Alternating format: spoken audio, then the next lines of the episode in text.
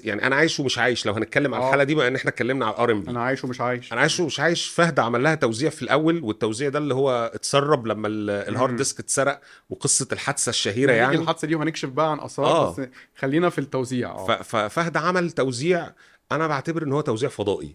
كان آه، في شوية غرائبي أصوات- شوية أصوات غرائبي. هو آه. وحلو أنا مش بقل منه بس هو الفكرة أنا مثلا بحب توزيع فهد أكتر من توزيع هاني يعقوب لا أنا عايش ومش عايش. بحب أسمعه كل شوية.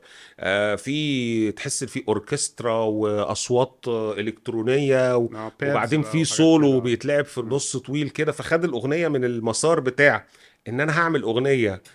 آه، ال- ده ال R&B بالظبط. فخد الأغنية دي من ال beat اللي هي بتاعت ال R&B آه. ماشي. فخد الأغنية من من زاوية إن أنا هعمل أغنية رومانسية. مم. حلوة فيها شجن لأغنية أوركسترا. شبه خليني جنبك. شبه خليني جنب الحتة اللي فيها الغموض زي ما. أشرف عبد المنعم كتب كده في بالظبط. المقال بتاعه. آه. آه.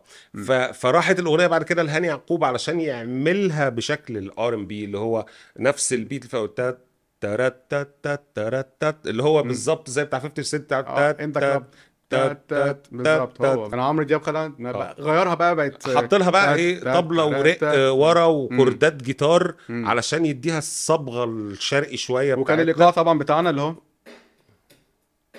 تات تات تات تات تات تات.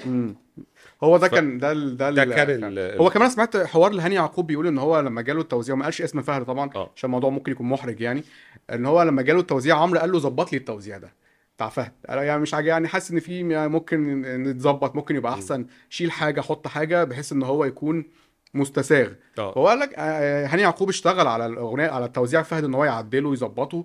بعد كده حس إن هو مش عارف يظبطه لأن هو مش هو اللي بناه من الأول. فقرر إن هو يهده خالص وي- ويبنيه ب concept جديد من الأول خالص. اللي هو ال concept اللي بتاع تات تات تارات تات بالمناسبه إحنا ما قلناش حاجة في ال R&B ما هو استخدم نفس خطوط الوتريات نقلها. آه يعني بالظبط. الوتريات اللي اتلعبت هنا آه بالخطوط والسولوهات بتاعتها اتاخدت زي ما هي متسجلة واتحطت على التوزيع اللي عمله هاني يعقوب يعني آه، بالظبط يعني مع اختلاف بقى طبعا في المكساج وفي الحاجات التفاصيل بس هتلاقي الوتريات اللي هي بتلعب نفس السولو هنا مم. هي نفسها زي ما هي التسجيل اتاخد آه. كده اتحط هنا بس اللازمة بتاعت آه. اللازمة اللي هي تات تات تات آه لا. دي دي دي, دي كانت هاني يعقوب هاني يعقوب والميزة إنها بتتلعب وأنت بتغني يعني أنت في الأول بنسمعها في ال intro بعد كده عمرو دايما بيجي يغني أنا عايش ومش عايش إحنا بنسمع بت... بترجع تاني ورا صوته. فبتكون عاملة هارموني معاه ودي كانت حاجة صعبة في وقتها